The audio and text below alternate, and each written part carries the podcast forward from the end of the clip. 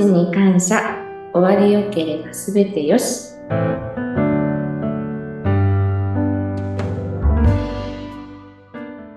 こんにちは。有限会社東美代表取締役の染谷幸宏です。本日もよろしくお願いいたします。よろしくお願いします。インタビュアーの山口智子です。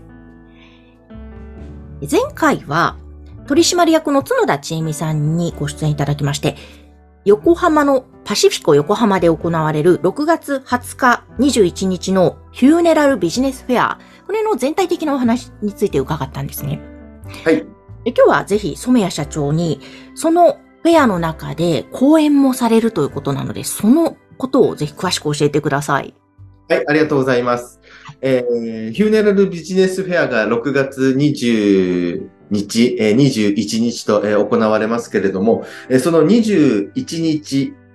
えー水曜日の、えー11時半から12時で、えー私があの登壇いたしまして、えーご遺体の状態変化に伴う処置方法という内容で、えー変色ですとか体液漏れ、腹水抜きの、えー効果であったりですとか、えー処置方法について、えー説明をさせていただく予定になっております。おー、もう本当に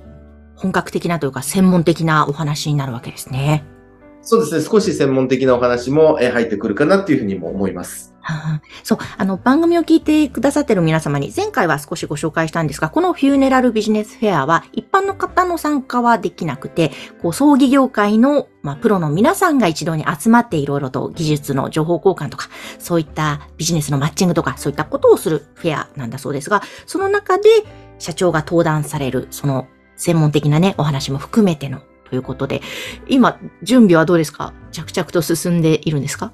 少しずつですけれども、進めているっていうところで、去年も、あのー登壇させていただいて、えーお話をさせていただいたんですけれども、今年は、あの、去年以上に、えー少し力を入れて、えー皆さんに納得いただけるような情報を提供したいなっていうふうに、えー思っておりますので、えーご期待していただきたいなっていうふうにも思っております。うん。あの、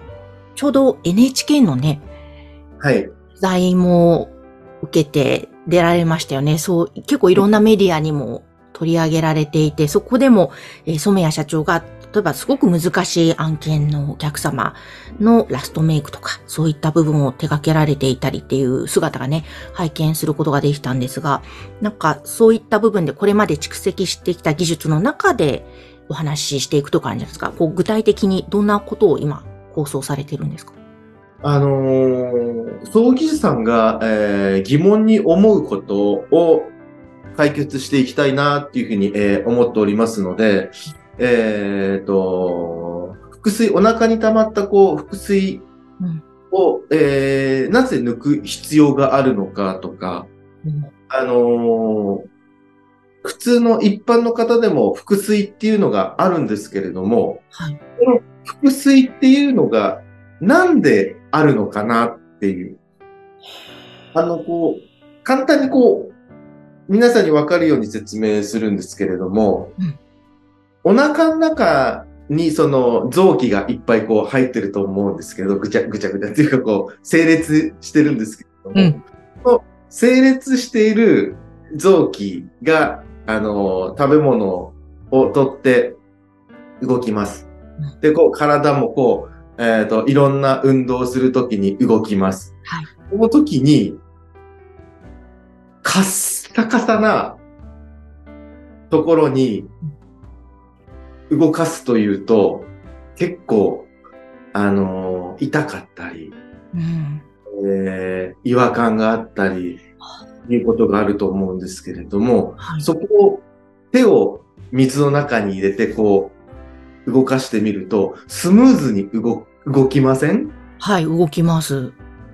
内臓も一緒で、あの、ある程度のそこに腹水っていう水がないと臓器が動いた時に違和感があったり痛いんですよね。うん。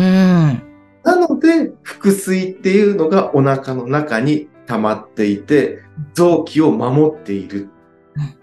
っていうことが腹水なんですけれども、それが病気、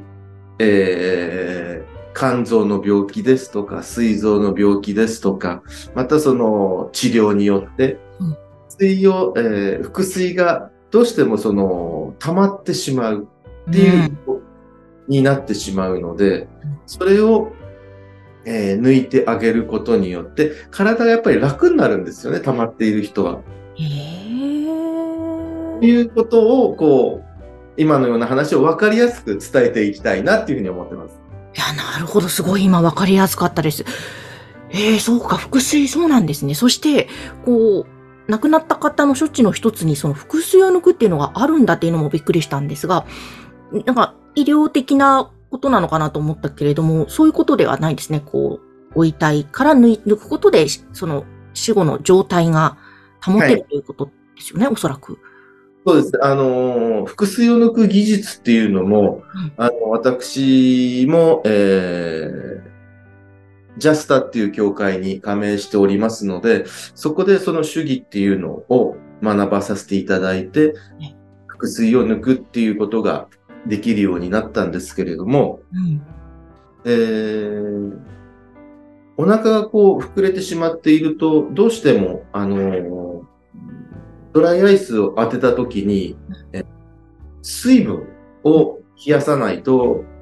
腹水、水ですので、その水分を冷やさないと体が冷えない。うんで、その、実際的に冷えるまでの時間がかかってしまうと、腐敗がやはり進んでしまいますし、なるほど。あのー、難か、ちょっと難しくなっちゃうんです。その、空気がそこに、ガスが少しあると、うんガスって、なんていうのかな、えー、断熱効果っていうのかな、うん。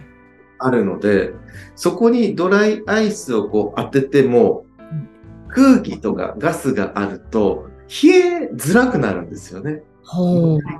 でないとこう冷えてくる、うんで。ドライアイスっていうのは直接当たっていないと冷えづらいっうん。ていう効果が、効果になってしまうので、うん効果があまりこう、冷える効果を伝えきれないんですよね。なので、腹水を抜くっていうことっていうのが必要になるのかなっていうふうに。なるほど。ええぜひぜひこれはあの、生でね、そのお声を、そうですはいね、講演を聞いてもらいたいですね。えーぜひ、フューネラルビジネスフェア6月20、21、えーこの日の21でしたっけ？はい。この6月21の11時30分から登壇されるということですので、あぜひこの技術しっかり聞いてみたいという方いらっしゃいましたら足をお運びいただきたいですね。はい。ということで今、えー去年以上に練習してパワフルな染谷社長を見ることができると思いますので、ぜひ皆さんいらしてください。ありがとうございます。えそして当日の番えホームページは番組の概要欄に掲載しておりますので、ぜひこちらもご覧ください。えー今日は染谷社長にご出演いただきました。ありがとうございました。ありがとうございました。よろしくお願いいたします。